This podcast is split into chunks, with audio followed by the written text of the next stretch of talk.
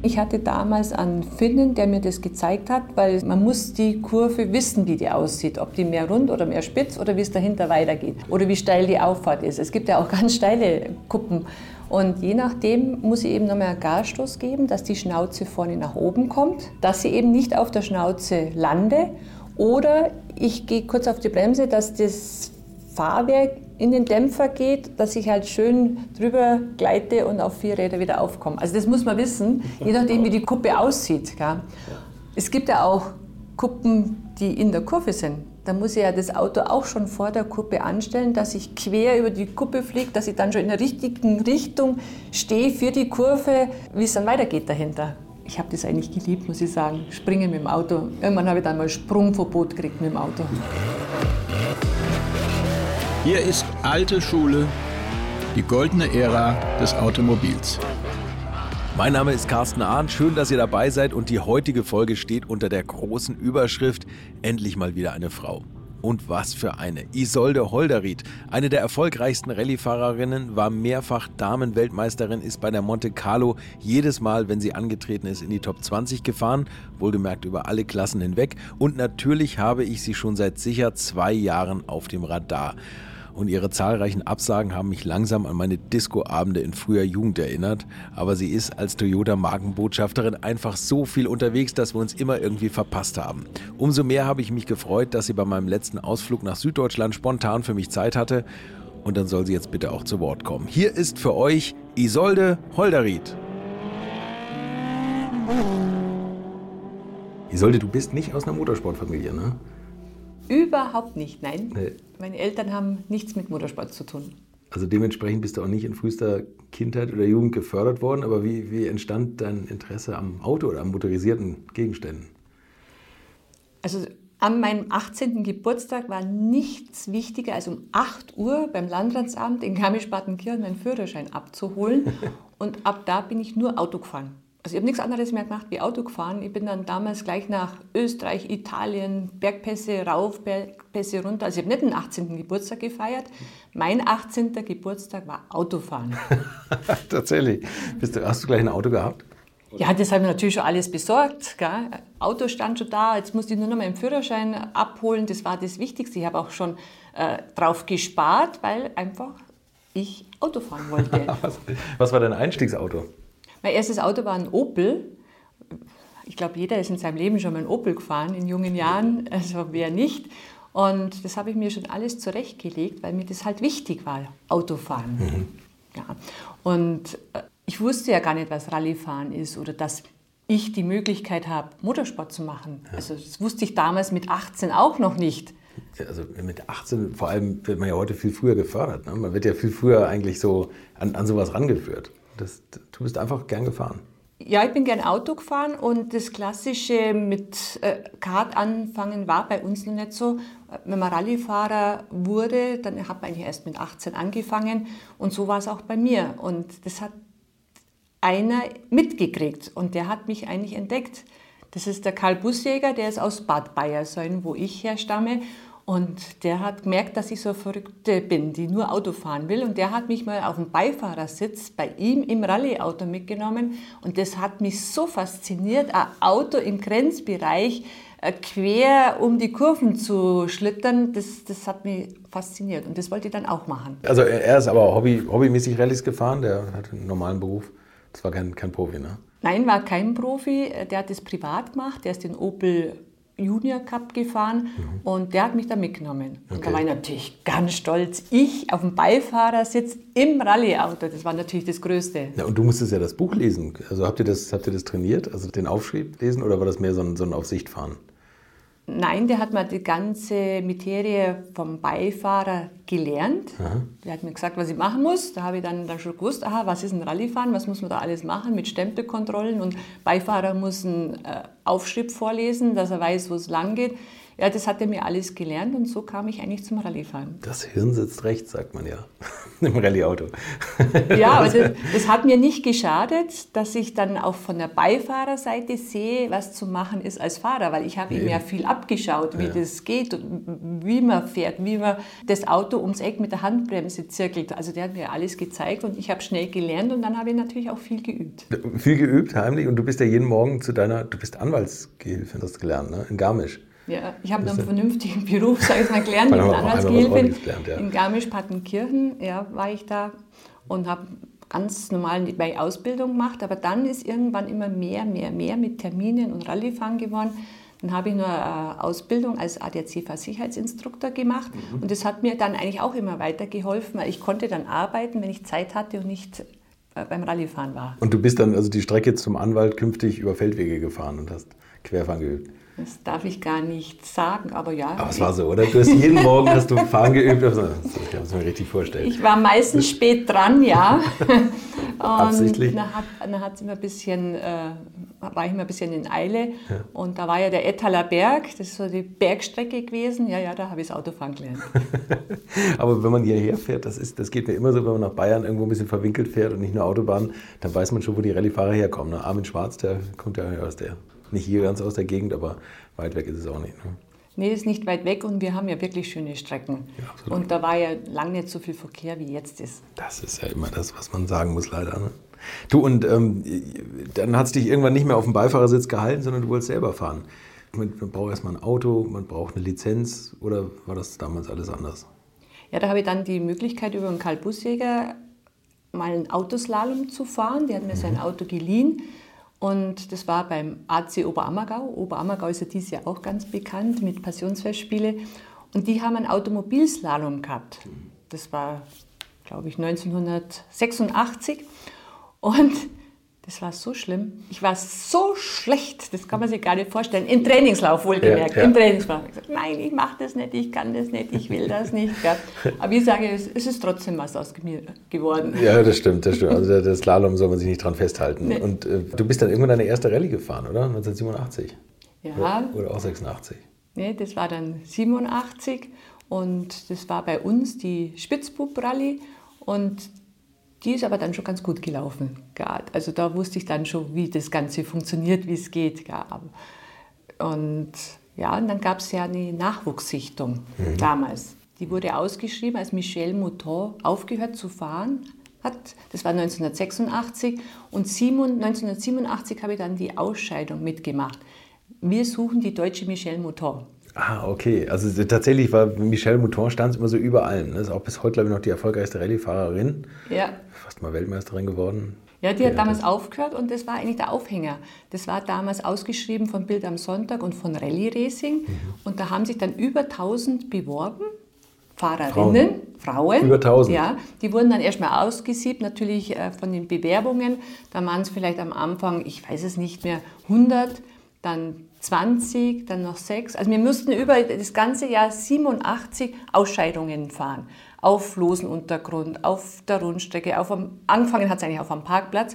Und dann wurden die Fahrerinnen alle ausgesiebt, bis dann zum Schluss zwei übrig geblieben sind. Von 1000? Von 1000. Und, und angefangen auf dem Parkplatz, das hast du sogar überstanden, trotz des Slalom-Debakels ein Jahr vorher.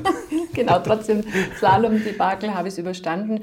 Und muss man dann halt auch von, also ganz leichte Übungen von Achterfahren, Slalomfahren, Vollbremsung machen, Ausweichen, alles Mögliche haben sie uns an Aufgaben gegeben. Und da waren scheinbar die Unterschiede schon so groß, dass man sich da dann äh, ja, weiter qualifizieren musste. Also ich finde A natürlich unglaublich, dass du unter die besten zwei gekommen bist von 1000. Also äh, nicht so unglaublich, wenn man deine nachherige Karriere dann sieht.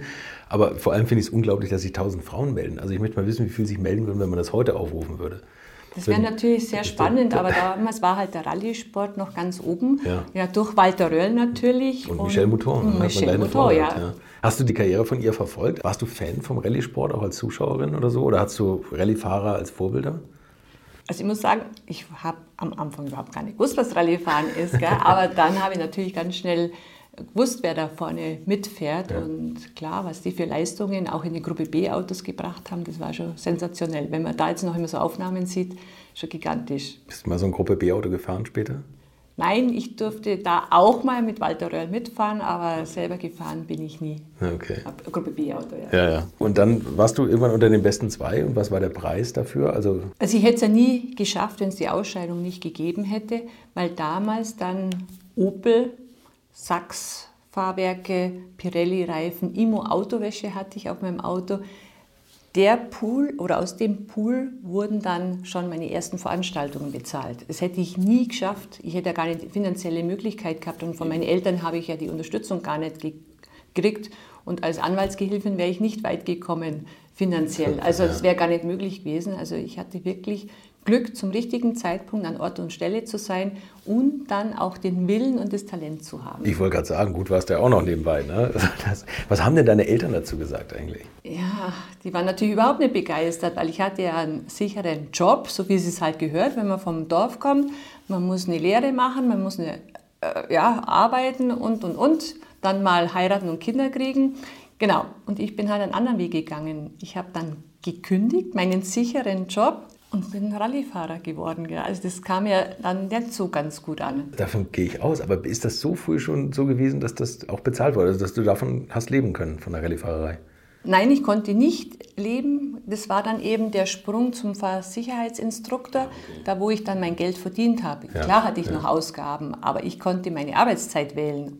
Klar musste ich auch noch viel verdienen. Gell? Also ganz so, also die volle Unterstützung hatte ich dann nicht, aber es war halt leichter, sonst hätte ich es nicht geschafft. Ja, wie war denn das damals als, als Instruktorin? Haben sich da die Männer gern was von dir sagen lassen? Das, oder haben die, haben die gesagt, na, Ja, ich war Fahrsicherheitsinstruktor auf festen Zentren, so wie in Augsburg und in Regensburg. Aber ich habe auch das Fahrsicherheitstraining in Bundeswehrkasernen gemacht. Oh, okay. Das war ja noch viel heißer. Ich wollte gerade sagen, ja. Als junges, blondes Mädel stehe in Bundeswehrkasernen. Da hat man so eine mobile Folie gehabt. Das hat, äh, und das habe ich ausgerollt und habe dann auf der Rutschfläche auf der mobilen Folie habe ich dann Fahrtraining gemacht in Bundeswehrkasernen. Das war natürlich eine heiße Nummer. Klar, aber ich habe mich durchgesetzt. Gell? Die wollten natürlich dann auch immer wissen, wie gut ich eigentlich fahre. Und dann musste natürlich denen schon bestätigen, dass ich um das Hindernis quer locker rumkomme und die vielleicht Probleme haben. Ach, was für ein Triumph eigentlich. Ne? Aber schlimm, dass man sich immer erst beweisen muss noch. Ne? Aber ich meine, umso cooler ist das, wenn man dann auf jeden Fall besser ist und die dann da rumfahren müssen. Aber im Panzerfahren musstest du nicht. Ich weiß gar nicht, ob ich das jetzt erzählen darf. Und zwar, da war ich dann oft zwei, drei Wochen und dann haben die gesagt, weil ich das so toll mache, das Fahrradtraining, ob ich einen Wunsch hätte. Dann sage ich, doch, ich habe einen Wunsch. Ich würde so gern mal mit einem Panzer fahren. Ja. Und dann haben sie gesagt, du, ich sollte morgen früh, 5 Uhr, wenn du an dem und dem Tor bist, ja. dann holen wir den Panzer raus. Ja, dann sind wir über das Übungsgelände, überbuckeln auf den äh, Wegen, sind wir dann mit dem Panzer drüber knallt. Das hat natürlich einen riesen Spaß gemacht. Ja, ist das eher die Faszination oder ist es auch beängstigend, in diesem Blechding da zu sitzen?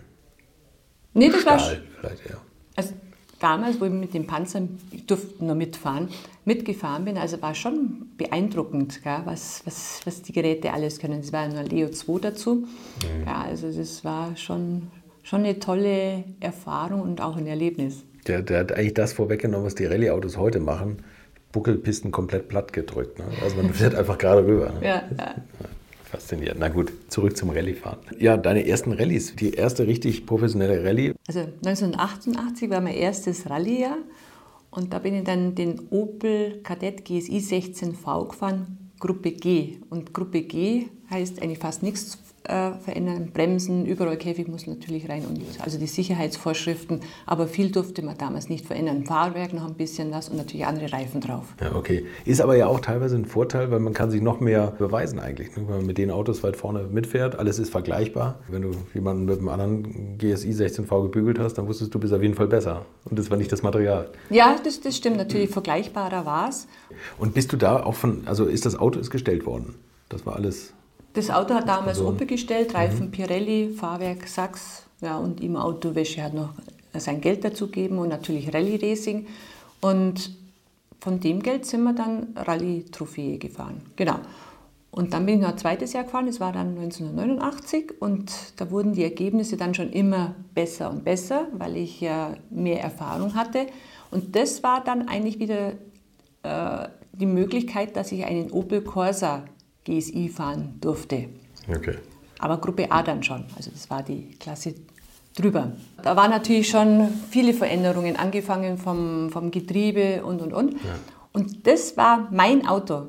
Das war eigentlich, möchte ich heute nur sagen, mein Sprungbrett eigentlich, weil ich mit dem Auto so zurechtkam. Okay. Das war so okay. wie ein Spielzeug. Also ja. ich konnte mit dem alles machen. Gell? Und das war halt so sensationell, hat halt so Spaß gemacht. Und da hatte ich so gute Ergebnisse, dass eigentlich Mitsubishi auf mich aufmerksam wurde. Ja, ich bin zwar in dem Jahr 1990 mit dem Opel Corsa öfters mal ausgefallen, aber ich war immer vorne mit dem Auto. Okay. Ja, und da kam ich zurecht. Ich konnte mit dem alles machen. Das war einfach, ich war eins mit dem Fahrzeug. Ja. Und das war ein Irmscher Auto, ne? Das war, ja, Irmscher hat es damals eingesetzt, das Auto. Und das war sensationell. Und das war meiner Meinung nach das Sprungbrett, dass ich dann zu Mitsubishi kam. Über was für Leistung spricht man da? Oder also es war nur, Front, nur Frontantrieb noch? Ne? Also der Opel Corsa war halt unheimlich leicht und hatte um die 150 PS. Okay. Und ja, das marschierte immer nach vorne. Aber die Technik macht es ja auch im Auto oft aus, dass man halt schnell ist und vorne ist. Ja, ja, und dass man dieses sichere Gefühl hat. Ne? Und wenn du sagst, dass das Auto hast du so gut, also was eins mit dem Auto, das ist ja mhm. wahrscheinlich manchmal viel mehr wert. Was für Rallyes seid ihr da so gefahren? Also war das innerhalb der deutschen Rallye-Meisterschaft die Läufe oder war das schon über die Grenzen hinaus? Ja, also im Opel Corsa war ich dann auch international unterwegs. Bin ich in Österreich gefahren, in Ungarn gefahren und halt viel in Deutschland. Das war so ein Mixed-Programm. Über wie viele Rallyes im Jahr redet man da ungefähr? So, also warst du schon jedes Wochenende unterwegs? Nee, also in, so, zu der Zeit war ich nicht jedes Wochenende unterwegs. Ja, vielleicht um die zehn Rallyes. Das waren nicht so viele, aber es gehört ja noch viel anderes dazu. Vom Testen, Aufschritt machen, Medienveranstaltungen. Also es es kommen ja viele Termine noch dazu. Ja, ja und ich musste auch nur Geld verdienen. Ja, eben, das darf man immer nicht vergessen. Also vom Rallyefahren ist, ist gar kein Geld reingekommen. Oder ist da was übrig geblieben? Also zu, also zu dem Zeitpunkt, das habe auch ich gar nicht verwaltet. Ja. Ähm, das hat damals alles der Chefredakteur von Rallye Racing gemacht, Günter Frauenkron. Okay. Und der hat auch die Sponsoren an Land gezogen. Der hat es auch damals inszeniert mit der Nachwuchssichtung. Und wenn der das damals nicht gemacht hätte, hätte ich es auch nie so weit geschafft. Und ja, natürlich hast du damit immer gleich einen medialen Begleiter. Ne? Die, also gibt es ja, glaube ich, viele Artikel auch in der Rally Racing über dich. Oder gab es damals? Ne? Also in Rallye Racing gibt es ganz viele Artikel über mich. Auch Bücher gibt es von Rallye Racing. Mhm. Und war auch viel im Bild am Sonntag. Und ja, und so hat man halt auch seinen Bekanntheitsgrad gekriegt. Und auch die Sponsoren haben ihre Berechtigung oder dann gehabt, dass sie dann halt dementsprechend auch Geld dafür ausgeben. Genau, kann man sich gleich heute merken, wenn man jung einsteigen will, wenn man jemanden hat, der für mediale Präsenz sorgt, ist das immer schon mal viel wert. Und natürlich, dass du so eine erfolgreiche Frau warst, ne? das ist ja auch mega interessant eigentlich, ne? also in diesem ganzen Zirkus dich da bewiesen hast. Ähm, und ähm, ja, wie ging es dann weiter? Dann war es ja ganz spannend, nach Opel bin ich ja zu Mitsubishi gekommen ja. und dann von dem kleinen, also Opel Corsa, bin ich in einen Mitsubishi Galant gekommen. Das war natürlich das Riesenteil für mich. Gell? Und wer sich noch daran erinnern kann, ja, der war ziemlich groß und eckig. Und mit dem bin ich dann Gruppe N gefahren. Also das war dann auch wieder die serienmäßige Klasse. Die haben sich dann auch immer wieder mal geändert, die Klassen. Auf jeden Fall ja, bin ich erst mal drei Jahre Mitsubishi Galant gefahren. Und das war aber schon ein Allrad, oder? Genau. Da bin ich dann von frontgetriebenen Autos auf Allrad umgestiegen. Ja. ja. Wo ich ja dann auch immer äh, geblieben bin, Rest von meiner Karriere. Ja, war damals dann Usus, aber war das eine große Umstellung für dich, vom, vom ganzen Fahrerischen her? Also Mit dem Galant muss ich dann wieder viel lernen, klar, Allradsystem, größerer oder längerer Radstand. Es war ganz anders wieder zum Fahren, aber ich hatte immer die Chance zu testen und dann lernt man halt viel. Das ist mit seinem Sportgerät üben, muss man ja. Und dann habe ich eigentlich mich relativ schnell umgestellt, weil längerer Radstand auch leichter zum Fahren ist und Allrad ja dann sowieso. Klar, man fährt halt ja, anders am Limit, ja. War das schon Werksteam eigentlich? Also war das Mitsubishi selbst? Die Galantzeit war dann so ähnlich wie bei Opel. Mitsubishi hat das Auto gestellt und alles andere wurde über Sponsoren finanziert. Okay. Und damals hat äh, mein Auto Holzer Motorsport in Augsburg gebaut und eingesetzt. Das war dann so eine Konstellation. Was waren das für Rallyes, die du gefahren bist? War das, war das noch national oder war das schon international? Also 91 mit Mitsubishi Galant bin ich überwiegend in Deutschland gefahren, durfte dann aber auch schon international fahren, die ein oder andere Rallye. In, ja, in Österreich war ich mal und Da bin ich mal nicht der Marke treu geblieben, bin ich 91 auch ein Skoda Favorit in Finnland gefahren. Das war ja ganz spannend. Okay. Und zwar, das kam, weil ich den Opel Corsa damals gefahren bin, äh, wurden die natürlich auch aufmerksam. Da hatte ich dann äh, die Möglichkeit, in Finnland an Skoda Favorit zu fahren. Und das war eine blinde Rallye. Ich bin doch noch nie eine blinde Rallye gefahren. Das heißt, man orientiert sich an der Strecke, vielleicht am Wald, an irgendwelche Punkte oder ja, das war eine ganz heiße Nummer. Bin ich ich kannte die Strecken vorher nicht. Okay, also kein Aufschrieb in dem Sinne, sondern nur so ein, so ein Roadbook. So. so ein Roadbook, das nach acht Kilometern eine gefährliche enge Brücke kommt. okay. Oder nach zwei Kilometern keine Ahnung was. Ja. Und ich hatte eine finnische Beifahrerin äh, dabei und ja, wie wir uns verständigt haben, das weiß ich auch nicht mehr, ich glaube auch Finnisch. und die Strecken kannte ich auch nicht. Und das war auch noch im Winter. Okay. Und wenn man dann in dem Skoda Favorit irgendwann mal den sechsten Gang eingelegt hat, dann wurde es natürlich schon spannend, gern. Äh, wenn man nicht weiß, wie es weitergeht, hinter einer Kuppe oder nach der Kurve oder was auch immer. Und was passiert, was passieren muss, immer wo viele Zuschauer stehen, da ist eine gefährliche Ecke. Ja, okay. Und ich sah aber die Zuschauer nicht, weil die kurz vor mir ein anderes Auto rauszogen haben. Also war, stand da keiner.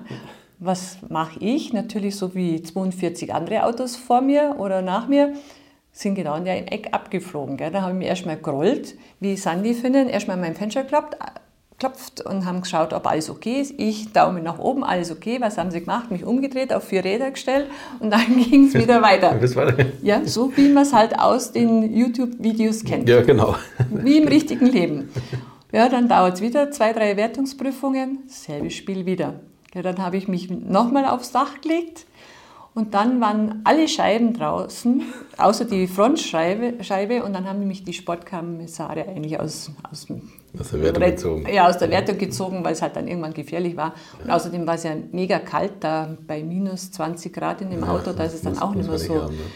kuschelig. Oh, ja, genau. Und dann haben sie mich aus der Wertung genommen. Also das war meine erste Finnland-Erfahrung. Okay, du, bist du klargekommen mit den ganzen Sprüngen? Also ich weiß, dass Walter Reul zum Beispiel, der hat das gehasst. Ne? 1010 Rallye, glaube ich, ist er nie gefahren. Er hat gesagt, das war, hat ihn genervt, die Sprünge. Ja, es ist auch schwierig, das muss man auch lernen. Ich hatte damals einen Finnen, der mir das gezeigt hat, weil es gibt ja Kuppen, wo man vielleicht vorher noch kurz einen Kahlstoß gibt oder vorher kurz auf die Bremse geht, dass das Auto in die Dämpfer geht und das muss man halt alles lernen. Und das habe ich mir von einem Finnen zeigen lassen. Klar, ist trotzdem noch schwierig, die Kuppen einzuschätzen, aber mit viel Fahren lernt man dann schon einiges. Also das musst du jetzt nochmal genauer erklären. Es gab gerade ein, ein sehr unterhaltsames YouTube-Video, wo ein Tesla in, in, ich glaube in San Francisco über so eine Straßenkuppe rübergeflogen ist und der ist vorne auf der Stoßstange gelandet und hat also mit viel Radau ist er dann zum Stehen gekommen. Das ist also gerade durch die sozialen Medien gegangen. Was muss man machen an der Kuppe, damit das Auto richtig landet? Was sagtest du? Manchmal einen Gasstoß nochmal geben und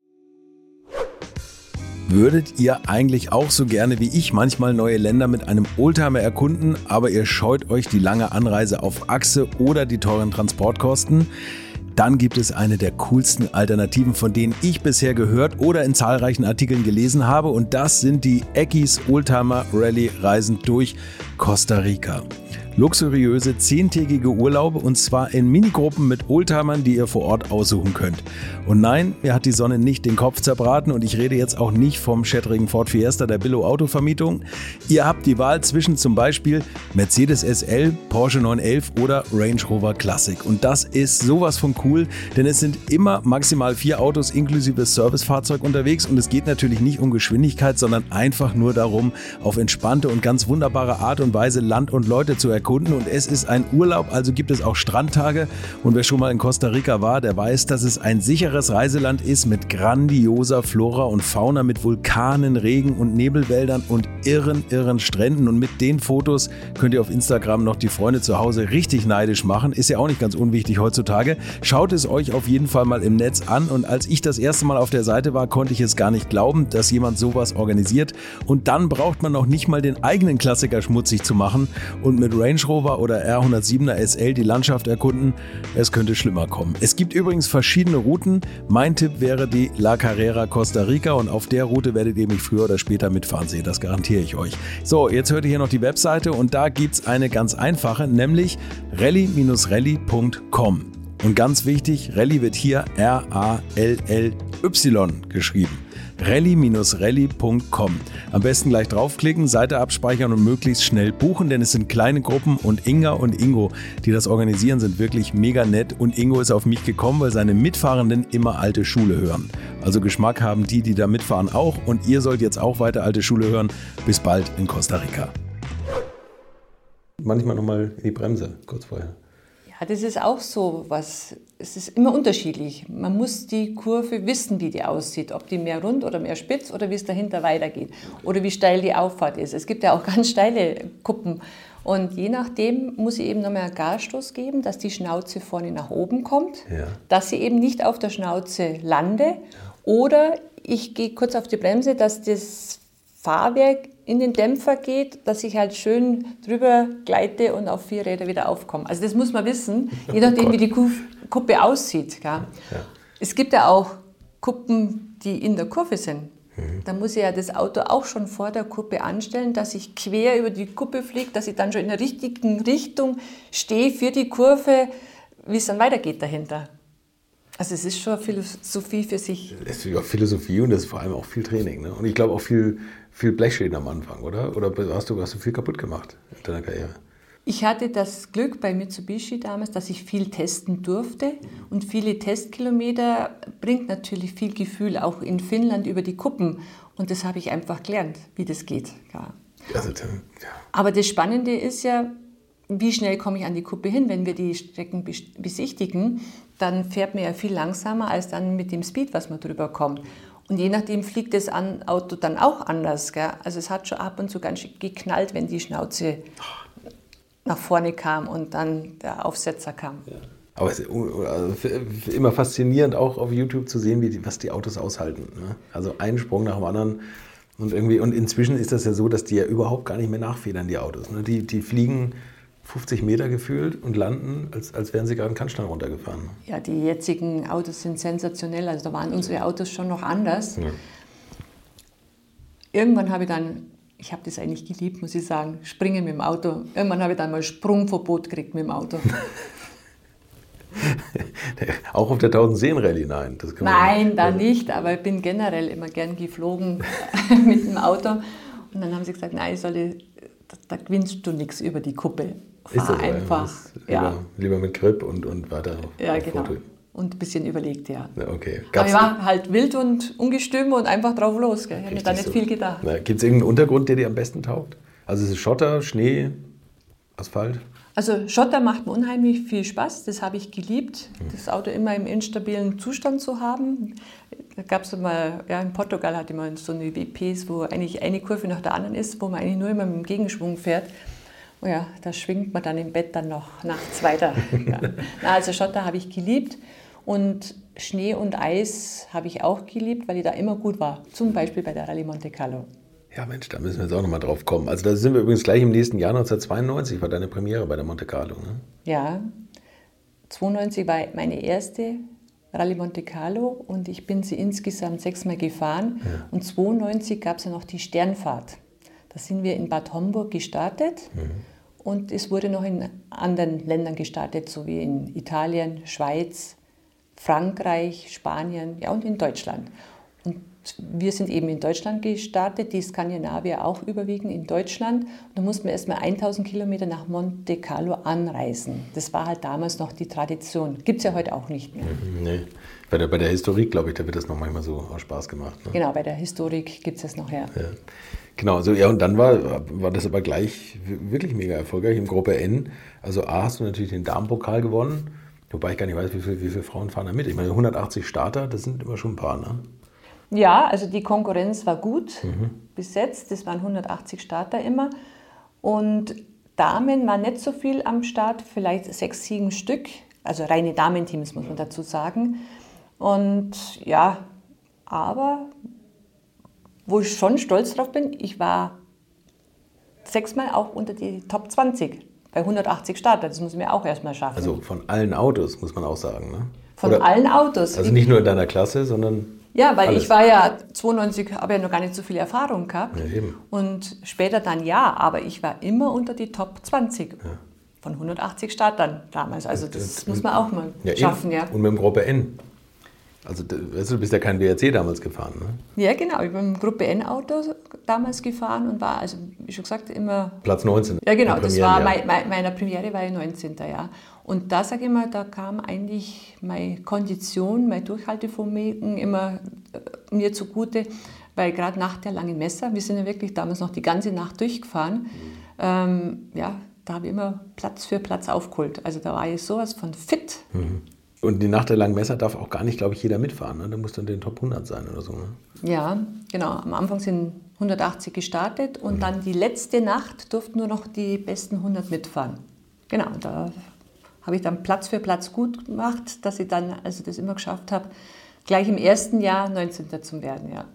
Wahnsinn, Wahnsinn. Also was ist die Faszination Monte Carlo? Rallye Monte Carlo ist eine der schwierigsten Rallye, will ich sagen. Man muss viel können, mhm. mit Schnee und Eis zurechtzukommen, genauso wie mit trockenen Asphalt, mit Nacht, mit Nebel. Da gibt es alles. Ja. Und das Schwierige ist auch, welche Reife tue ich drauf. Mhm. Fahre ich jetzt mit Slick-Reifen los und weiß dann oben am Col di Turini ist Eis und Schnee, wo ich dann mit dem Slick vielleicht 20 Sekunden auf einen Kilometer verliere. Oder fahre ich mit dem Speigreifen los und weiß, auf dem Asphalt verliere ich so und so viele Sekunden. Und da musste man schon immer schauen und ausrechnen, was ist jetzt der schnellere Reifen, weil man musste ja auch noch mit berechnen, dass die Zuschauer ja auch noch Schnee auf die Strecke werfen. Aber man weiß ja nicht, wie viele Kilometer die zum Schaufeln anfangen. Ja. Also das war schon auch immer eine heiße Nummer. Vor allem, was halt immer gefährlich war, man wusste nie, wo die schaufeln ja, oder wann die schaufeln. Hast du so Eisspione eigentlich da gehabt oder war das nicht die, die Klasse, wo man das schon hat? Also zu meiner Zeit ja, ich hatte Eisspione. Das ist heutzutage nicht mehr für jedes Auto erlaubt, aber ich bin mit Eisspione gefahren und die haben mir natürlich auch dann immer gesagt, welche Reifen ich fahren muss, wo der Schnee anfängt. Aber die sind halt schon Stunden vorher gefahren und die Zuschauer haben erst danach den Schnee auf die Strecke geworfen. das gefällt mir eigentlich besonders gut, dass die Zuschauer da. Ja, aber früher war ja sowieso alles verrückt. Die haben ja. geschaufelt und stehen noch am Kurvenausgang. Also unglaublich. Also dass das immer alles so gut gegangen ist, gell, das, das sind heute die Sicherheitsvorschriften viel, viel höher. Mhm. Aber damals, also ich habe auch noch die Zeit gehabt, wo das dann wie so ein Reißverschluss aufgegangen ist, wo die Zuschauer auf der Strecke waren und einen angefeuert haben. Welches waren da die wildesten Rallyes, was die Zuschauer anbelangt? Ja, das war definitiv Portugal ja. und bei der Rallye Monte Carlo war natürlich auch immer die Begeisterung da. Gell. Also da waren solche Emotionen, die waren so heiß drauf und die Autos zu sehen, also es hat schon was gehabt. Aber, weil äh, viele sagen, das ist so gefährlich, mhm. aber die waren ja zentriert an einem Punkt. Mhm. Bei der Rallye Monte Carlo zum Beispiel, man kommt nicht an viele Punkte ran, mhm. also wo halt die Zufahrtsstraßen sind, aber das ist einmal drei Kilometer vorher und drei Kilometer dahinter und dann hat man wieder zehn Kilometer seine Ruhe, weil da keine Abzweigung mehr kommt mhm. und da sind auch keine Zuschauer. Ja, okay, Schaut bloß immer auf den Aufnahmen so wild aus, ja. weil die Fernsehleute auch nur an den Punkten rankamen, wo die Zuschauer standen. Mhm. In Portugal ist es, glaube ich, einfacher, da gibt es mehr Zufahrten wahrscheinlich, oder? Ja, in Portugal waren schon einige Zuschauer mehr. Ja. Und wenn man noch so denkt, also man kennt ja die Aufnahmen, wenn man über die Kuppe bei Fave geflogen kommt und dann fliegt man eigentlich in so ein Zuschauermeer. Gell? Das ist unglaublich. Ja. 92 war, glaube ich, dein, dein, erstes Jahr, wo du richtig international auch unterwegs warst. Ah, das war die Europameisterschaft. Europameisterschaft, ja. Deutsche Rallye-Meisterschaft. Mhm. Also in der Gruppe N. Das war 92, ja? 92, ja. Mhm. Bist du Europameisterin geworden? Nicht drin, sondern bei den Männern. Also insgesamt ja. Europa. Ja gut, also du bist ja trotzdem noch eine Frau. ja, ja, das ist schwierig. Ja, aber ist das nicht, äh, ja, genau, das ist lustig, dass du, gerade wo wir jetzt hier mit unserem, mit unserem Gendern uns so schwer tun, ähm, ja. Rallye ist doch eigentlich der einzige Sport neben, ich glaube, was gibt es noch, Segeln und Reiten oder so, wo, wo Frauen und Männer in einem Bewertungspool sind. Ne? Also ja. es gibt ja nicht so richtig eine Frauenmeisterschaft. Es gab diesen einen Coup de Dame, also die, die, die Damen-Weltmeisterschaft, also das ist mehr so ein Sonderpokal, der noch ausgelobt wurde, aber eigentlich, du bist ja im gleichen Feld mit den Männern gefahren. Das also war ja keine bin, extra Rallye. Ne, ich bin immer im Feld der Männer gefahren und habe auch Titel bei den Männern, also wie jetzt zum Beispiel Vize-Weltmeister in der Gruppe N. Mhm.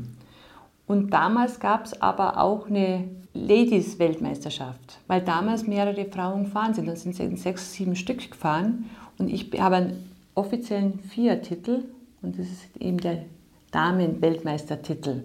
Wir sind immer bei den Männern gefahren, mussten aber für den Weltmeistertitel, also für den Damentitel, auch über See fahren.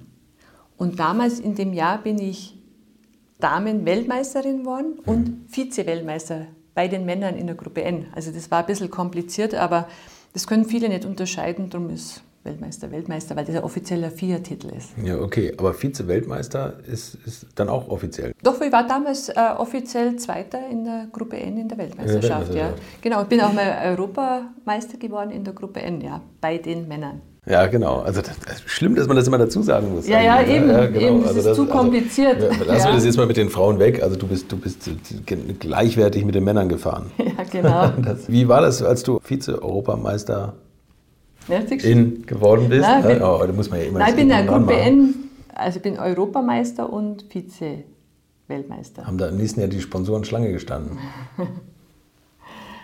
Generell ist immer schwer, einen Sponsor zu finden. Ja. Aber mit Titeln und Erfolgen ist es leichter, oder? Ja, eigentlich schon, weil ich ja immer erfolgreich war. Wenn ich jetzt äh, nur den Damenvorteil äh, benutzt hätte, wäre es wahrscheinlich nicht so einfach gewesen, an Sponsoren ranzukommen. Aber da ich ja mit den Männern vorne mitgefahren bin, hat, war das schon eine große Nummer damals. Ich bin auch durch sämtliche Talkshows dann auch äh, gereicht worden. ja, so die typischen, die es jetzt auch gibt. Unter anderem war ich auch mal bei Thomas Gottschalk in der Talkshow. Bei einer sowas? Oder was war, wie hieß das damals? Oder auf RTL das Ding, ne? Was er damals gemacht hat. Ne, die, die Late Night Show. Ja, genau, das. auf Ja. Der, der erste. Nachtmoderator in Deutschland. Ja, das, Ja. Mhm. War, das war RTL. Wie war Thomas Gottschalk? Er hatte seine Hand auf dein Knie gelegt. Das macht er doch immer bei Frauen. Nee, wir waren uns gegenüber gesessen. Ah, okay, also alles ist klar. nichts passiert. Wurde ihm, doch immer vorgeworfen. Da gab es auch die, oder vom Koschwitz. Ja, Thomas? Koschwitz, Ja, da war ich auch. Also ich war bei mehreren Talkshows dann auch. Das war ja eine große Nummer, Ja, na wenn äh, Damenteam so weit vorne mitfährt. Ja, sowieso Damenteam, aber du hattest nicht so einen, so einen Lebensbeifahrer wie Walter Röll, jetzt mit Christian Geisdörfer, der, der ihm da quasi die Jahrzehnte immer zur Seite stand, sondern du hast öfter mal deine Beifahrerin gewechselt, oder? Ja, also am Anfang überwiegend mit Monika Eckert, dann Tina Turner, die hat so einen schönen Namen Ja. aus Schweden und dann lange Zeit mit der Catherine François oder an Chantal Pauls aus Frankreich. Ist das eigentlich schwierig, sich auf neue Beifahrer einzustellen?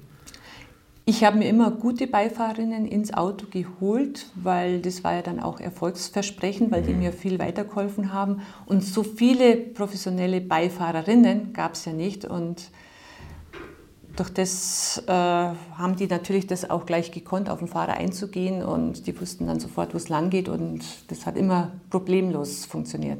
Okay. Wie war das mit dem Konkurrenzumfeld? Also hast du manchmal diese Kämpfe gemerkt, irgendwie, dass da diese Machos ums Eck kommen und sagen, die, Mädels da mit ihrem, mit ihrem Team und, und, und, und gesagt, jetzt zeige ich es euch mal erst recht? Oder? Es war schon nett zum Beobachten, weil die Südländer, sage ich jetzt mal, gerade wir sind gegen Spanier gefahren, Italiener, Argentinier hatte ich in meinem Team. Also das war schon immer eine heiße Nummer, wenn die dann so da standen und wir zwei als Damenteam kamen daher und hatten die Nase vorn. Wie war das? Ich habe schon mal gemerkt, dass das nagt am Ego. Gell? Nee, die waren schon fair, die haben mich schon akzeptiert, weil die wussten ja auch, was ich leiste und was ich kann und die haben ja auch mich gesehen, wie ich fahre. Gell? Also mussten sich halt dann immer überlegen, was sie draus machen. Ich bin zum Beispiel auch gegen den Bin Sulayem gefahren aus Dubai. Der ist ja jetzt vier Präsident Ja. und der hat dann zu mir irgendwann mal gesagt, du Isolde, ich bin so froh, dass in meinem Land keiner weiß, wenn die Ergebnisse in der Zeitung stehen, dass Holderried eine Frau ist. Das war so nett von ihm. Ja, also das, ja, das habe ich nie vergessen. Das ist ein netter Satz, du- wenn, du ihn gebügelt hast. 1993 bist du Gruppe A gefahren. Ja, 93 bin ich dann in den Mitsubishi Galant Gruppe A eingestiegen. So, da ist, wird schon mal gleich ein bisschen mehr Leistung auf der Kette. Ne? Das war dann schon ein größerer Umstieg, ja. Also das Auto war gleich, aber die Technik war anders oder ja, war schon schwieriger zum Fahren dann auch. Aber kam ich dann auch ziemlich schnell zurecht, weil er wirklich Mitsubishi mich immer testen hat lassen und die Kilometer, die konnte mir keiner nehmen.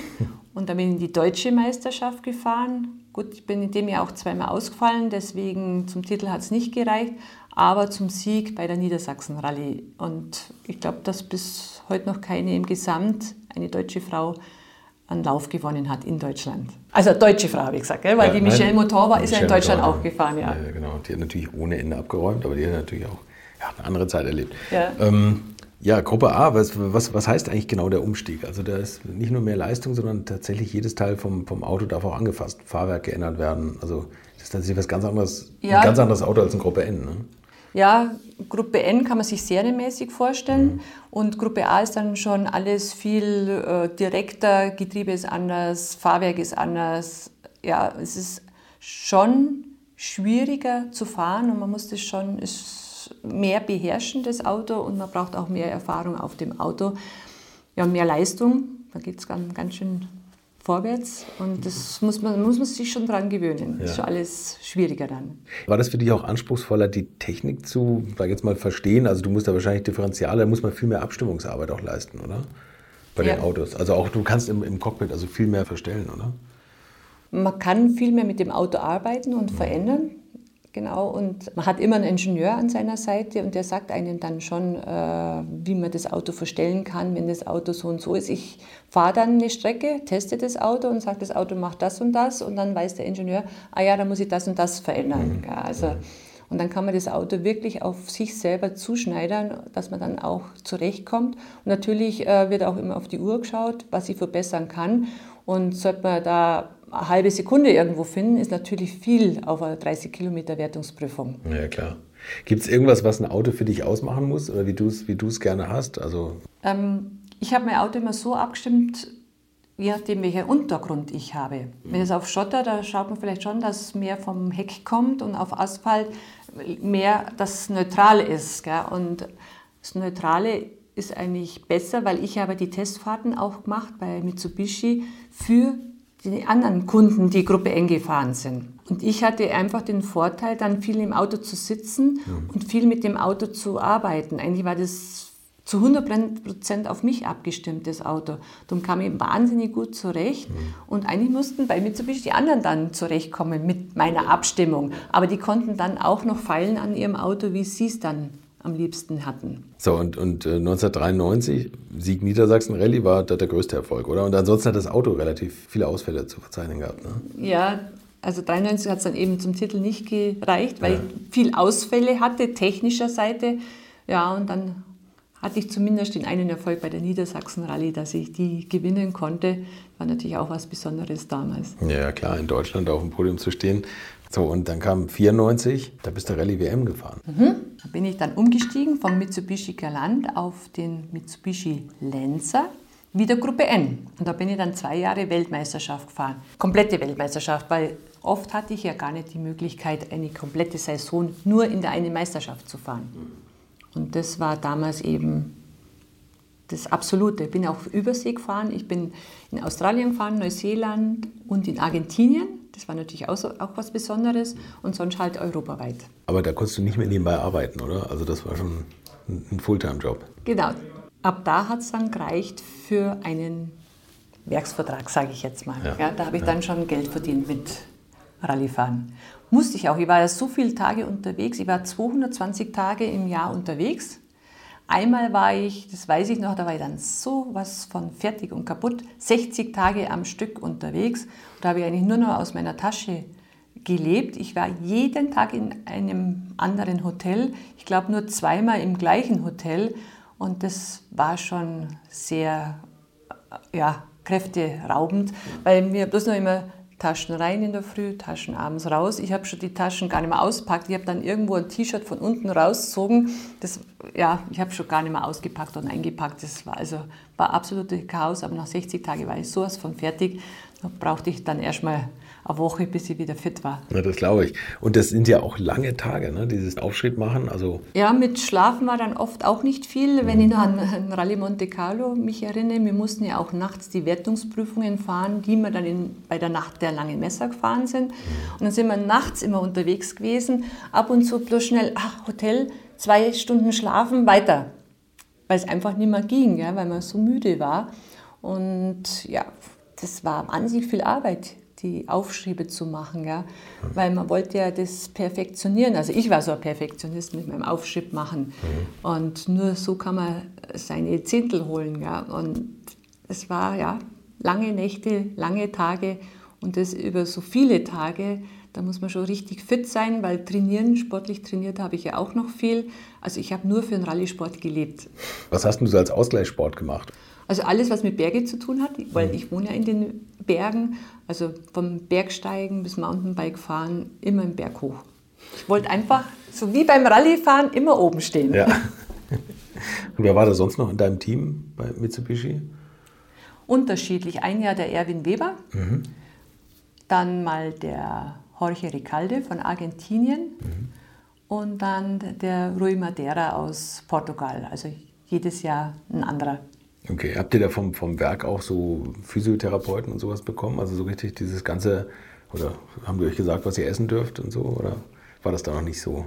Also damals mit Physiotherapeuten, das war noch nicht das so. Das habe ich mir alles selber angeeignet. Klar war ich bei so Fitnesstrainings war ich, mhm. aber nicht die Ganzjahresbetreuung, die hatte ich nicht. Das habe ich mir eigentlich selber angeeignet.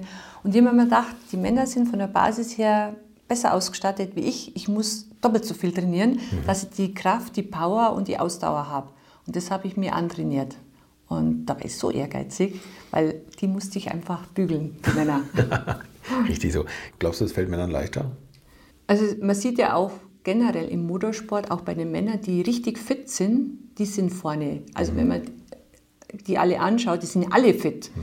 Und ich habe mir das damals eben auch angeschaut, denke ich mir, die vorne fahren, die sind alle richtig fit. Und deswegen habe ich so viel trainiert. Ich habe mir gedacht, ich muss, vielleicht wenn ich ein Manko habe, das zum, durch meine Fitness wieder rausholen. Mhm. Und die Rallyes waren ja immer lang. Und das kam mir zugute, glaube ich auch. Zu meinem Talent natürlich. Hast du eigentlich mal Ausflüge auf die Rundstrecke unternommen? Oder war das mal interessant für dich? Ich habe auch Rundstreckenerfahrung, ja. ja. und zwar durfte ich dreimal das 24-Stunden-Rennen fahren. Zweimal war ich am Nürburgring mhm. und einmal sogar in Spa. Das war auch was Besonderes. Und das kam mir auch wieder entgegen, weil es halt lang war, 24-Stunden-Rennen. Was bist du gefahren auf dem, auf dem Nürburgring? Nürburgring bin ich zweimal Opel Kadett GSI gefahren, das waren meine Anfangszeiten. Und in Spa bin ich 96 mit zwei anderen Rallyefahrern, das waren zwei Belgier, der Freddy Leux und der Renault Ferreit. Mit denen bin ich da gefahren als Rallye-Team mit dem Toyota Carina und wir waren richtig gut. Also ich wusste gar nicht, dass wir so weit vorne fahren konnten. Wir waren sogar mal zeitlang vierte Gesamt gelegen in Spa. Dann hatten wir Getriebeschaden und wie das Ergebnis dann war, weiß ich nicht genau. Auf jeden Fall, glaube ich, achter Gesamt und irgendwie in der Klasse waren wir auf dem Podium, weil ich war auf jeden Fall oben auf der Tribüne gestanden mit Sektflasche. Ja, okay, na gut, also für die ersten drei wird es gereicht haben. Ja. Aber war das, war das für dich nie ein Thema, komplett auf die Rundstrecke zu wechseln? Nee, ich bin auch mal mit dem Corsa äh, Flugplatzrennen gefahren und nach fünf Runden haben wir gedacht, was machen wir jetzt? Also es kam immer wieder das Gleiche. Ja, ja. also ich brauche schon die Herausforderung mit vielleicht mal Dreck in der Kurve oder Schnee oder was auch immer. Also das hat mir dann schon mehr Spaß gemacht. Ja, ist verrückt, ne? Das ist das Übliche, was eigentlich immer Rallyefahrer sagen, dass der, der Anspruch bei einer Rallye einfach größer ist. Ne? Und diese Herausforderung, dass man, dass man eben nicht über die Streckenbegrenzung hinausfahren darf, sondern es steht halt ein Baum. Ne? Naja, eben. Ja. Also na, Rallyefahren hat schon was. Absolut. 1994 hast du die Sanremo Rallye gewonnen. Stimmt. Das war der größte Erfolg in dem Jahr, glaube ich, oder? Ja. Und bist natürlich Damenweltmeisterin geworden, aber das muss man fast gar nicht mehr erwähnen, weil das bist du irgendwie immer geworden, ne, wenn du angetreten bist. Mhm. Also Sanremo Rallye war damals auch was Besonderes, wo ich die Gruppe N gewonnen habe. Ja, das ist ja nicht so leicht, weil die internationale Konkurrenz ja groß ist. Und das war auch eins meiner größten Erfolge und da kann ich mich noch sehr gut daran erinnern, weil die Sanremo auch total gut war. Zwei Tage Schotter, mhm. Rosenuntergrund in der Toskana. Und dann sind wir rauf nach Sanremo und dann sind wir nördlich von Sanremo eben noch einen Tag Asphaltstrecken gefahren. Und das war unheimlich gut. Die Strecken waren fordernd und habe mich wohlgefühlt und ja, und dann war die große Feier da mit dem Sieg bei der Sanremo Rallye. Du bist der Zweite geworden in der Gruppe N. Genau, da war der Vizetitel dann in der Gruppe N. Gab es neben der Sanremo Rallye 94 noch andere Rallyes, die dir da besonders in Erinnerung geblieben sind? Ich musste ja immer einen Überseelauf fahren und 94 bin ich in Argentinien gefahren. Und das war natürlich ganz was Besonderes, weil ich hatte einen argentinischen Teamkollegen, Jorge Recalde, in der Rallye-Szene sehr bekannt, und Carlos Menem, das war der Sohn vom damaligen Präsidenten. Und, und ich als Damenteam in Argentinien. Jetzt sind wir damals mit dem Jorge Recalde dann zum Start gelaufen durch so eine Spur mit Leuten und die haben den alle bejubelt. Tausende von Leuten, da war eine Begeisterung in dem Land. Das ist unglaublich. Jorge Recalde und Carlos Menem, Sohn des Präsidenten. Das war halt schon auch schwer, weil in Argentinien ein Damenteam oder Frauen, die Auto fahren, das war für die nicht so normal. Mhm. Ja.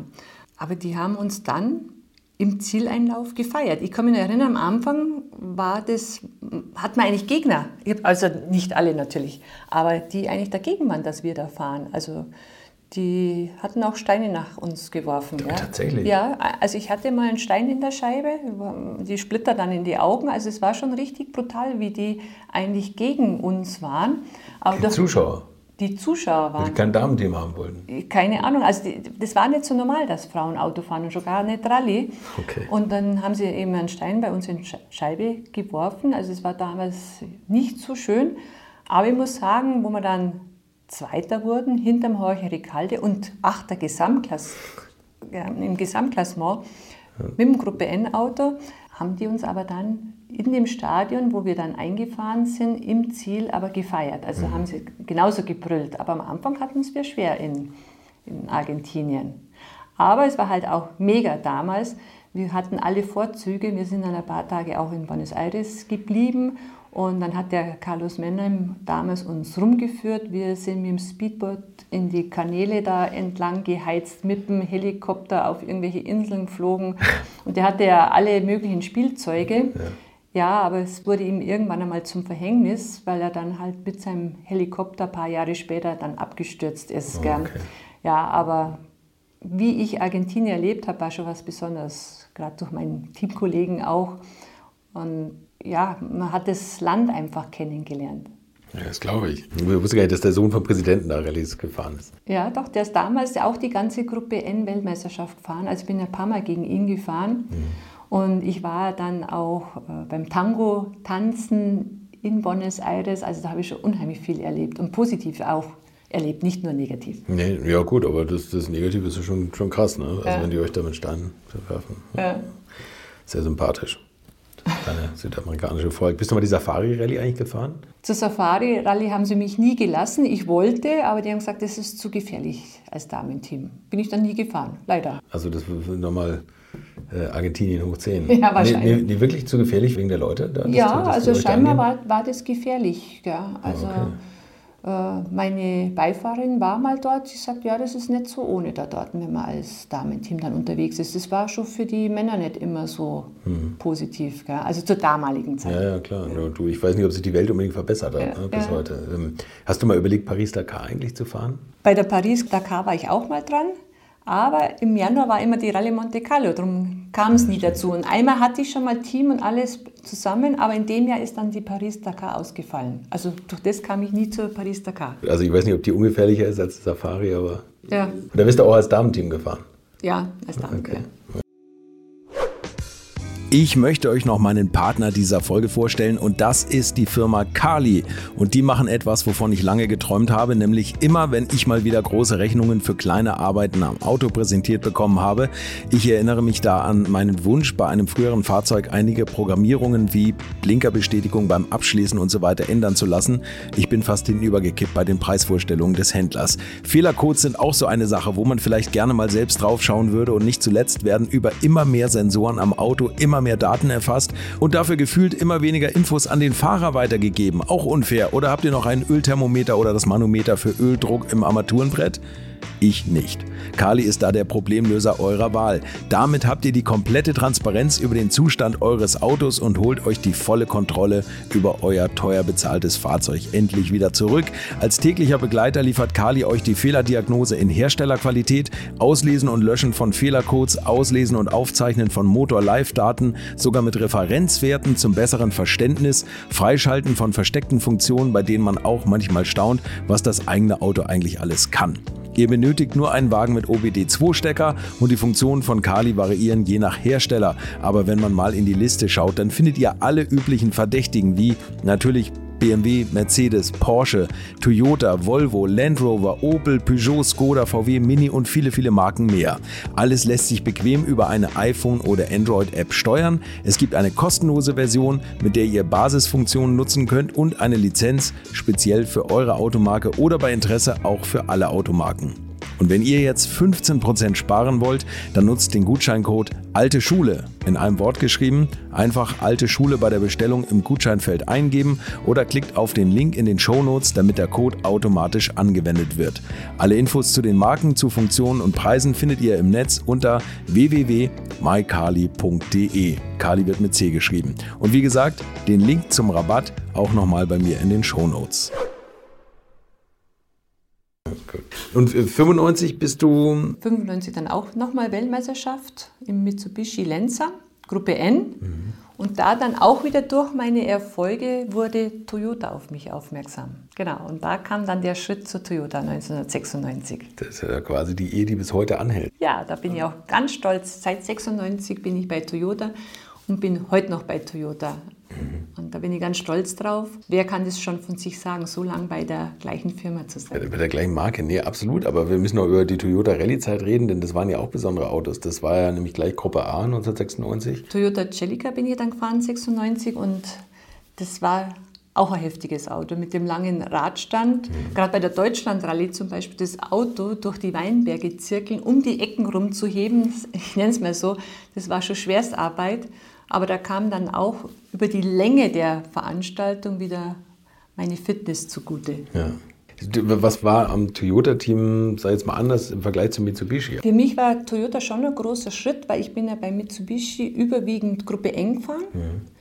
Und da kam ich dann in das eigentliche Toyota Werksteam, Gruppe A. Also das war eigentlich die oberste Klasse, Königsklasse.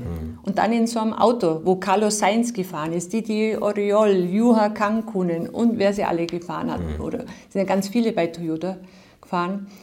Und das war schon eine große Herausforderung. Ich musste ja dann meinen Mann stehen, sage ich jetzt mal, und ja, auch zei zeigen und mich beweisen, dass ich auch in einem Gruppe A-Auto, in so einem absoluten Werksauto zurechtkomme. Hat es lange gedauert, der Umstieg? Oder war das für dich schwierig, dich dazu adaptieren?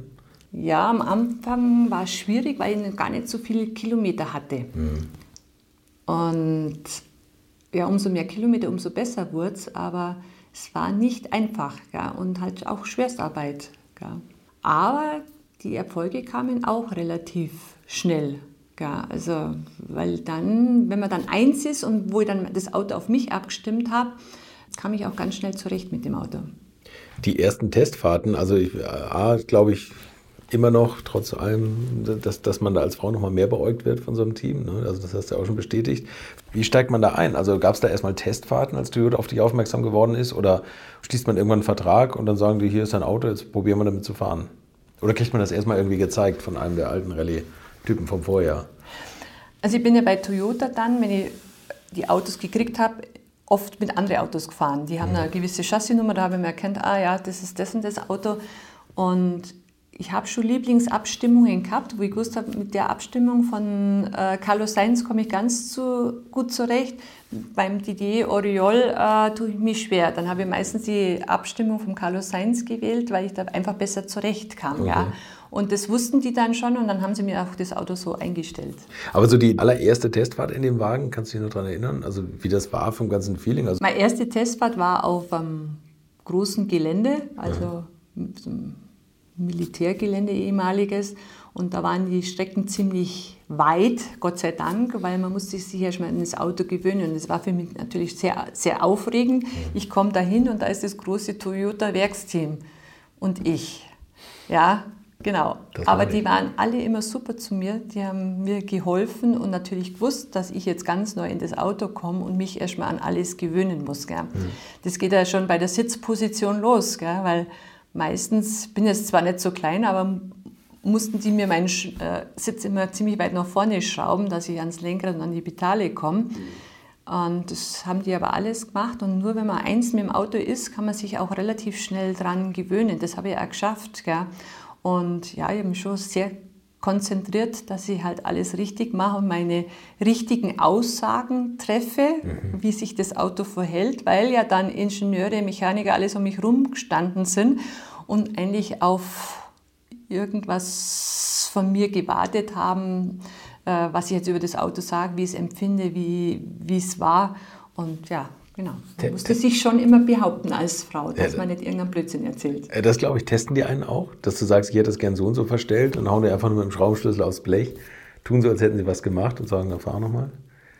Also das habe ich nie erlebt, muss ich sagen, weil die, glaube ich, schon gemerkt haben, dass ich weiß, von was ich rede. Gell? Und ich war sehr akribisch, habe mir immer alles aufgeschrieben, von jedem Test, von jeder Veränderung, von Dämpfer, von Luftdruck, immer, immer alles aufgeschrieben, von den Differentiale, dass ich einfach das lerne und mir sicher bin. Gell? Ich war ja auch so ein Perfektionist. Ja. Und darum gibt es von jedem Kilometer, von jedem Test, von jeder Rallye alles äh, niedergeschrieben, wo ich was verändert habe am Auto. Ja, weil man kann sich ja auch das alles gar nicht merken, die Veränderungen. Oft sind es ja minimale Punkte, wo man verändert am Auto, wo es sich dann auch anders verhält, das Auto, oder auch schneller macht. Mhm. Und da wusste ich dann genau, bei der und der Veranstaltung oder bei der Teststrecke, da hat es die Außentemperatur gehabt, mit den und den Strecken, mit dem und dem Untergrund und, und, und. Also das habe ich mir alles aufgeschrieben, dass ich das eben dann vielleicht ein Jahr oder zwei Jahre später wieder verwenden konnte, wenn es vielleicht ähnlich war. Mhm.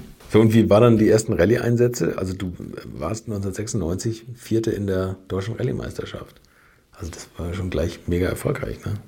War aber auch ein schwieriges Jahr, weil ich nicht ganz so viel Testkilometer hatte. Mhm. Das ist, man muss halt einfach mit seinem Sportgerät auch trainieren, sage ich immer. Da hilft nicht nur Konditionstraining, aber ich glaube, im Endeffekt habe ich es ganz gut hingekriegt und dann auch im nächsten Jahr 97 bin ich ja auch nur einzelne Veranstaltungen gefahren. 98 war ich dann im Toyota Corolla ah, okay. Weltrallycar gesessen und das war natürlich auch das Auto. Der war erstens viel leichter zum Fahren wie Toyota Celica, war einfach vom Radstand, von allem äh, kürzer ja. und halt auch durch die Technik auch einfacher zum Fahren. Das war mhm. gigantisch, das Auto. Mit dem Auto konnte man sich auch wieder mal so richtig spielen. Das war einfach mein Auto. Okay. 98 bin ich dann Verschiedenes gefahren. Also es war so ein Mischprogramm zwischen Deutsche Meisterschaft und Weltmeisterschaftsläufe. Mhm. Und bei der Tour de Corse, also in Korsika, der Weltmeisterschaftslauf, der ging sich nicht so gut aus. Da bin ich dann abgeflogen. Da war in einer Kurve feucht.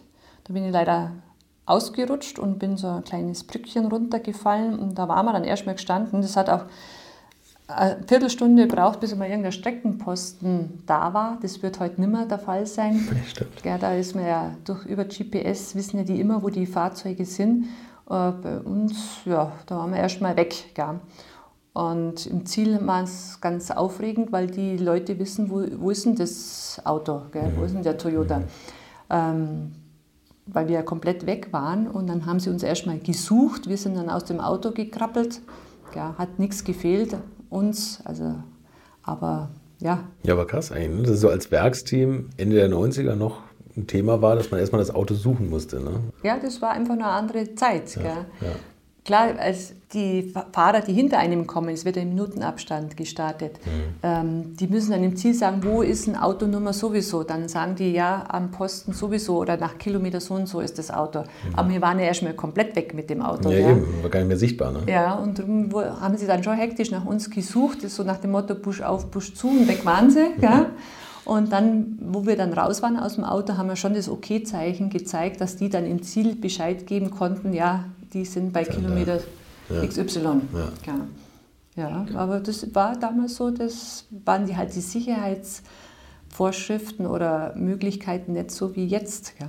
War das so dein schwerster Unfall oder gab es da mal so Sachen, wo du dir schon Gedanken um deinen Sport gemacht hast?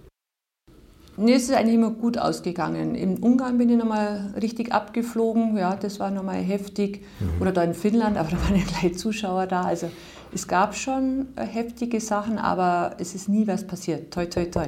Mhm, ja. Okay, ja. also keine schweren Verletzungen? Nein, nein, Gott sei Dank. Die Autos sind ja sehr sicher. Zum Beispiel in dem Toyota Corolla WRC, da sind 50 Meter Überrollkäfig drin. Also kann man sich schon vorstellen, wie das verstrebt ist, so ein kleines Auto. Gell? 50 Meter? Ja, das muss man sich mal bildlich vorstellen. Ja. Die Strecke 50 Meter und das ja. alles in so einem Auto. Ja. Also schon sehr sicher. Gell? Was auch noch spannend war, 98 bin ich die Akropolis Rallye gefahren, auch mit dem Corolla WRC.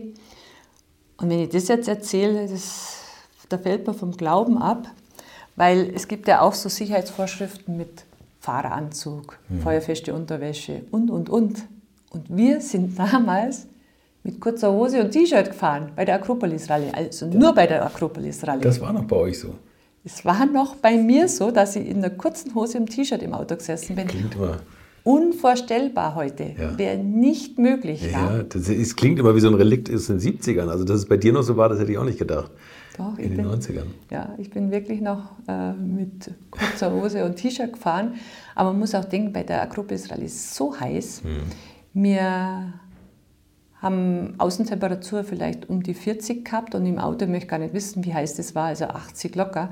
Und in einer Woche habe ich 42 Liter Wasser getrunken, also 6 Liter pro Tag. Also das hat sowas von geschwitzt. Ich konnte nach einer Woche kein Tropfen Wasser mehr sehen, weil das war einfach zu viel an Wasser. Bist dann auf Red Bull umgestiegen. ja, genau. Ich glaube, das wäre für mich das größte Problem, neben vielen anderen Problemen auch, aber die Hitze im Auto, die wird mich, die wird mich umbringen. Also wenn ich mir vorstelle, 70, 80 Grad zum Auto, ich weiß gar nicht, wie man das schafft. Ja.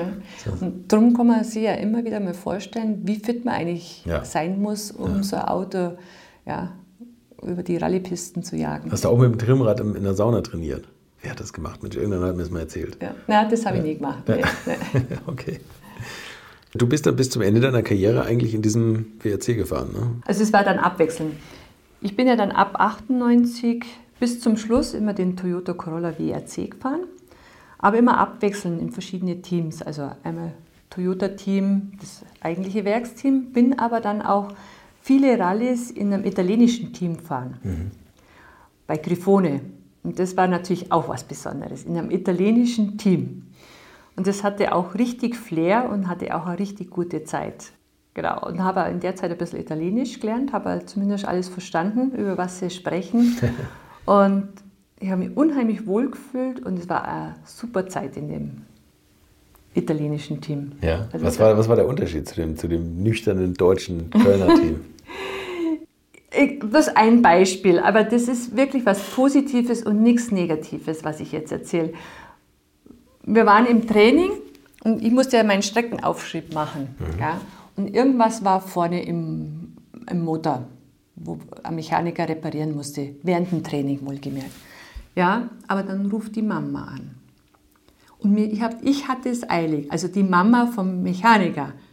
Dann wurde mein Auto erstmal nicht gerichtet, weil er musste erstmal mit Mama telefonieren. Gell? Das war so lieb auch. Gell? Und ich immer auf die Uhr geschaut, eigentlich muss ich ja weiter. Gell? Und der, nein, jetzt kommt erstmal Mama dran. Gell? Und dann hat er mit der telefoniert in einer Seelenruhe und dann hat er gesagt, ja, Mama, sie Mama. Gell? Und, ja. Aber das sind halt so Sachen, die hat man halt respektiert, weil das halt einfach die Mentalität ist. Gell? Und als Damenteam ist man da eigentlich auch chauffiert worden. Also es war immer, immer positiv. Die haben alles für einen gemacht gell? und die wollten ja auch mit mir Erfolge haben und ich ja, mit denen. Also das war eine unheimlich schöne Zeit. Und es ja. ging uns immer gut, auch mit Essen, natürlich immer schön mit italienischen Essen an die Servicepunkte. Also. Sagt jeder, ne? noch ein kleines Glas Wein. Ja, ja, so ungefähr, ja. genau. Und das war dann schon deine letzte Saison, oder? 2000, na, 2001 bist du nochmal eine Rallye gefahren. Ja, also 2000 war meine letzte komplette Saison und 2001 durfte ich dann noch, da hat Toyota schon mit Rallye-Sport aufgehört gehabt, die sind dann ja in die Formel 1 gegangen, da durfte ich dann noch die Deutschland-Rallye fahren. Das hat Toyota nochmal äh, gemacht, weil damals war die Deutschland-Rallye Anwärter zum Weltmeisterschaftslauf. Mhm. Und deswegen haben sie mich dann nochmal eingesetzt und das war dann meine aller, allerletzte Rallye mit dem Toyota Corolla WRC. Okay. Gab es nicht die Überlegung, noch weiterzumachen in einem anderen Team? Also ich war ja nur voll drin im Rallye-Sport 2000. Mhm. Ja. Und da war dann schon die Überlegung, da gehe ich nochmal zu einem anderen Automobilhersteller, fahre da Rallye weiter, hatte es im Visier, aber dann habe ich überlegt, was will ich? Ich war mit Herzen bei Toyota und Toyota Deutschland hat mir dann die Möglichkeit gegeben, jetzt auf der Rundstrecke den Toyota Jahrescup zu organisieren. So, okay. Also hatte ich die Wahl, bleibe bei Toyota oder mache ich mit dem Rallyefahren weiter. Und ich habe mich damals dann für Toyota entschieden, wo ich immer noch sehr, sehr froh bin, mhm.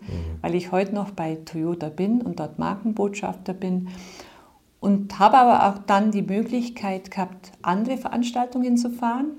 Das heißt Oldtimer-Rallyes, mittlerweile auch E-Mobility-Rallyes. Mhm. Also die Entscheidung war auf jeden Fall richtig. Ich würde es immer wieder so machen. Und du hast auch noch Nachwuchs bekommen eigentlich in der Zeit, oder? Ja, das kann ich jetzt dann auch noch sagen.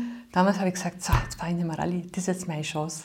Weil wann ist denn der richtige Zeitpunkt, ja. äh, Familie zu gründen? Ja. Und habe gedacht, das ist jetzt meine Chance, weil ich wollte mindestens ein Kind haben und ja, habe ich. Ja, okay. Und Elternzeit muss man jetzt auch mal sagen, für alle, die sagen, aber es ist doch alles gleichberechtigt, Elternzeit ist schwierig im Rallye-Sport.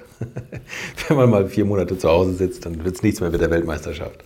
Na, also das wäre während meiner aktiven Zeit überhaupt nicht gegangen. gegangen. Nein, wäre überhaupt nicht gegangen. Aber da war dann die Zeit da und ich habe immer gesagt, Toyota hat es für mich entschieden, wann der richtige Zeitpunkt ist. Ja, und ich glaube, sogar eine Beifahrerin von dir ist auch mal wegen Familiengründung ausgestiegen aus dem Sport, ne? Ja, deswegen musste ich ja ab und zu mal weg. Ne? Na, ja. na, das war Katrin Frossois. Ah, okay, ja, okay, alles klar. Das habe ich gelesen und ich gedacht, ja. siehst du, das und so. Deswegen musste ich ab und zu mal äh, meine Beifahrer wechseln, wenn äh, Nachwuchs kam bei ja. meinen Beifahrerinnen. Ja. Muss man jetzt mal blöd gefragt, hört man dann sofort auf zu fahren, sobald man weiß, dass man schwanger ist, wegen der Belastung oder macht man dann noch weiter? Das kann ich jetzt gar nicht sagen. sagen. Also bei mir war es klar, während, während der aktiven Zeit durch, nicht. Ja. Und danach war einfach der richtige Zeitpunkt da. Ja, ja toll. Dann konntest du alles verbinden, Mensch. Eine, eine fantastische Motorsportkarriere, Familie und, und hast ja, du hast ja wirklich, also aus dem ja, aus dem Nichts, aus dem Spaß am Autofahren und einem wahnsinnigen Talent, dass der einfach in die Wiege gelegt wurde, von wem auch immer. Also de deine Eltern waren es nicht. ja, das, du hast einfach selber Interesse daran gehabt, eine 14-jährige fantastische Rallye-Karriere gemacht. Was ich halt als Kind schon hatte, ich wollte immer gut sein im Sport. Ich habe es mit Skifahren ja. probiert, ich habe es mit Leichtathletik probiert, aber ich war nirgends gut. Und dann mit dem Rallyefahren haben wir gedacht, das ist jetzt meine letzte Chance, dass ich es in irgendeiner Sportart schaffe, ganz oben zu stehen. Ah, okay, ja stimmt. Hätte ja auch eine andere Sportart. Ich meine, hier, genau, ja. Skifahren hätte es ja auch sein können. Ne? Mhm. Man muss das Talent nur finden. Ne? Wer weiß, wie viele Motorsportlerinnen es nicht geschafft haben, die einfach genauso gut wären. Ja, es ja. gibt bestimmt irgendwo versteckte Talente, aber vielleicht hat der ein oder andere nicht die Möglichkeit, das auszuprobieren. Müssen noch entdeckt werden. Förderst du irgendwie junge äh, Nachwuchsmotorsportlerinnen oder, oder hat das für dich damals irgendwie, hast du da so, so abgestrahlt auf andere Sportlerinnen? Das ist ein ganz guter Punkt, weil ich bin ja im Stiftungsrat der ADAC Stiftung Sport. Ja. Und wir fördern junge Talente. Okay. Aber in allen äh, Motorsportdisziplinen. Und das liegt mir sehr am Herzen, dass ich an die Jugend, ich bin ja auch Referentin im Jugendsport in Südbayern, mhm. im ADAC, ähm, versuche schon was weiterzugeben. Ich finde das wichtiger, mhm.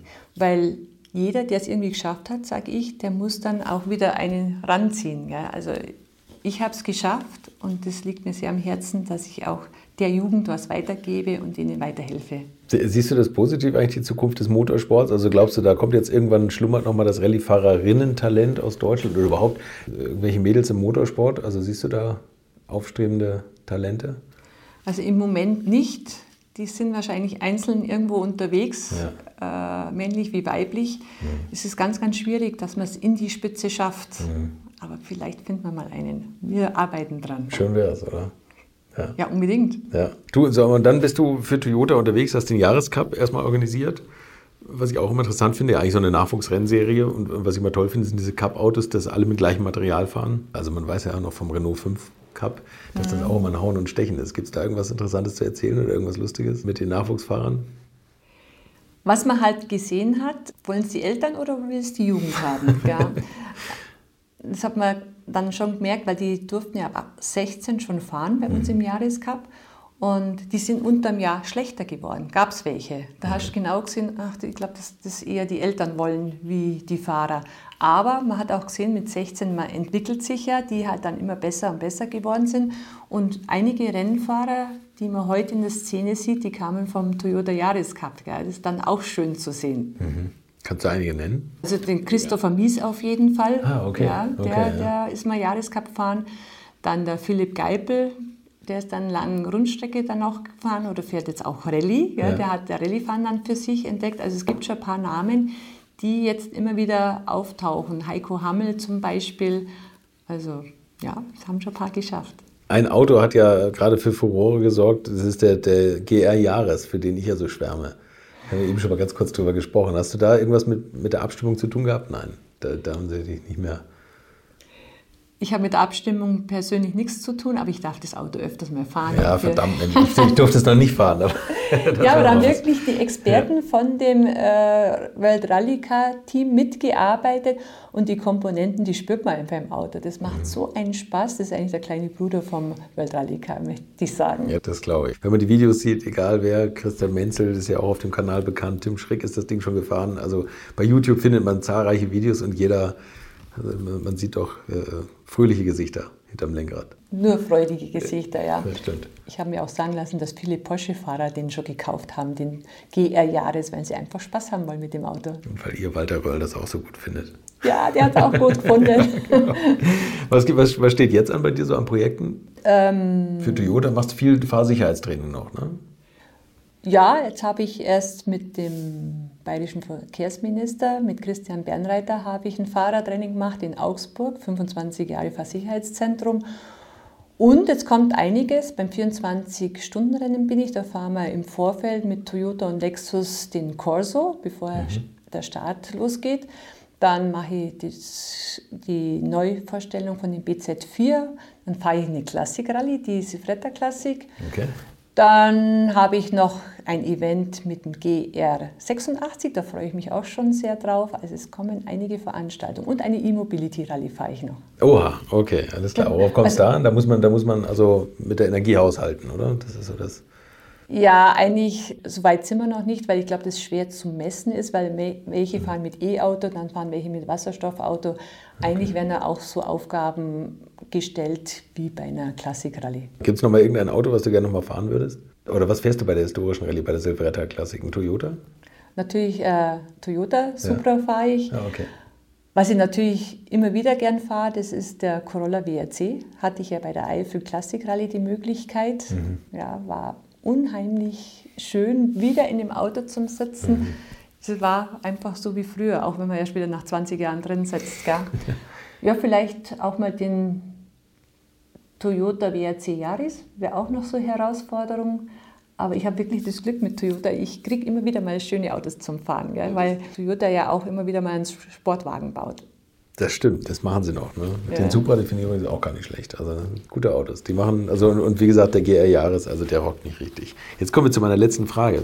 Die letzten 50 Liter. Also wenn das Rohöl mal ausgehen sollte und jeder kriegt nochmal 50 Liter Sprit zum Verfahren, in welchem Auto er auch immer möchte oder sie auch immer möchte und auf welcher Strecke. Auf welcher Strecke wäre das bei dir und in welchem Auto? Auf jeden Fall mit dem Corolla WRC auf der Schotterstrecke. Okay. Was verbraucht er? Wie weit kommt man damit? Oh, Weißt du nicht. Verbrauch ist wurscht. theoretisch wurscht, aber ich weiß es. Na. Man hat immer so getankt, pro Wertungsprüfungskilometer ein Liter. Ja, gut. Sind schnell vorbei dann. 50 kurze Kilometer. Ja, Isolde genau. Holderried, vielen Dank für das Gespräch. Sehr gerne. Das war Isolde Holderried und wie immer gelobe ich, dass es nicht wieder so lange dauert, bis ihr hier die nächste Frau zu hören bekommt. Aber wir haben nach dem Interview auch beide nochmal festgestellt, alte Schule war einfach damals noch weit weg von Frauenquote. Aber natürlich Ellen Lohr, Jutta Kleinschmidt und die ein oder andere darüber hinaus werdet ihr hier sicher auch irgendwann noch einmal hören. Ich gebe zumindest mein Bestes. Ansonsten danke ich euch fürs Zuhören. Bis zur nächsten Woche. Bleibt gesund. Infos, Bilder und alles Wissenswerte unter der Internetadresse www.alte-schule-podcast.de. Alte Schule ist ein Podcast aus den WakeWord Studios.